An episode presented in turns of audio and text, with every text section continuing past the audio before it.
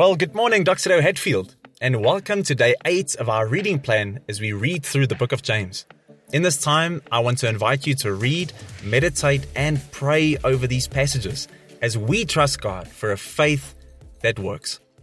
James 2, verse 1 says, My brothers and sisters, do not show favoritism as you hold on to the faith in our glorious Lord Jesus Christ.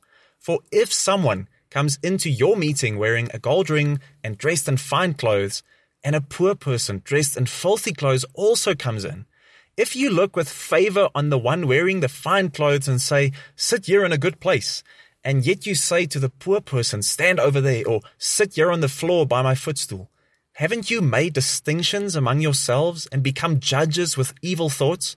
Listen, my dear brothers and sisters, didn't God choose the poor in this world to be rich in faith and heirs of the kingdom that he has promised to those who love him? Yet you have dishonored the poor. Don't the rich oppress you and drag you into court? Don't they blaspheme the good name that was invoked over you? When your kids are young, you praise them for every small step, every little bite they take, and every toilet break they're able to pull off alone. Now, this is special and necessary.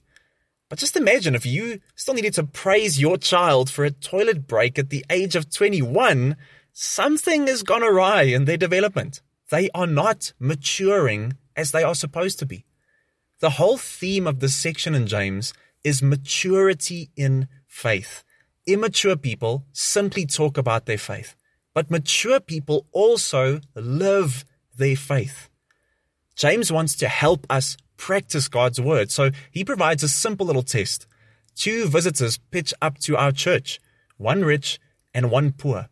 The question will they be treated differently? Now, why is this such a big deal? Because the way we behave toward others indicates what we really believe about God. In Matthew 22 37, Jesus says, Love God with all your heart, soul, and mind and then he says, love your neighbor as yourself.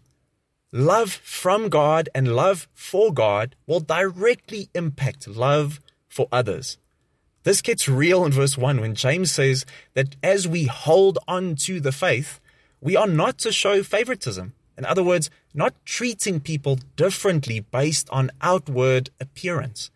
In James's Jewish culture, people strongly sought out recognition and honor and competed with one another for public praise and acknowledgement. It doesn't take an expert to make the connection to our day, where we live in a city that's almost driven by the outward scorecards of money, sex, and power. Our social media age has driven people of all ages to be enamored with their own faces and voices and opinions. And the media teaches us not to look past the outward, but to ask, what else could they be of importance? In life, you get winners and you get losers. Well, Jesus was no stranger to this.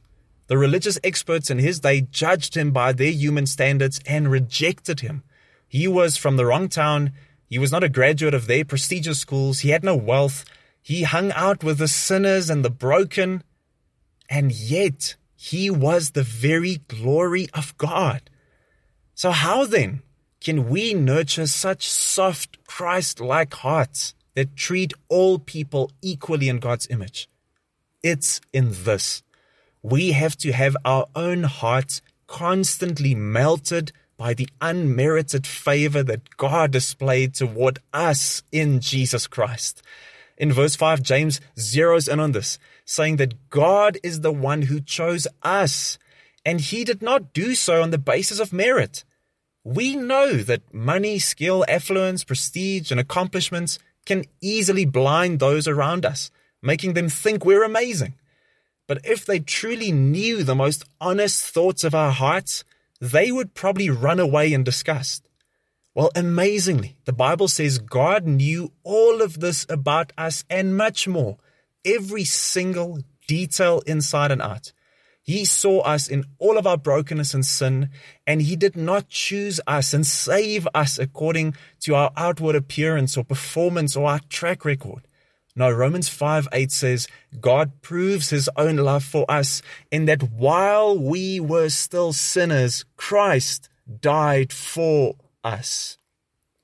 A God who chooses and loves us so lavishly, so unconditionally, and with such intensity in Christ can shape us day by day through His Spirit to maturity. And we will start loving those around us without discrimination. So, as you reflect and pray today, here's a question In what way am I judging my life scorecard by the outward? And how does God want to come and lead me in a better, more mature way? Let's take this time in prayer and be honest and open, and let's trust God for a faith that works. I'll see you tomorrow.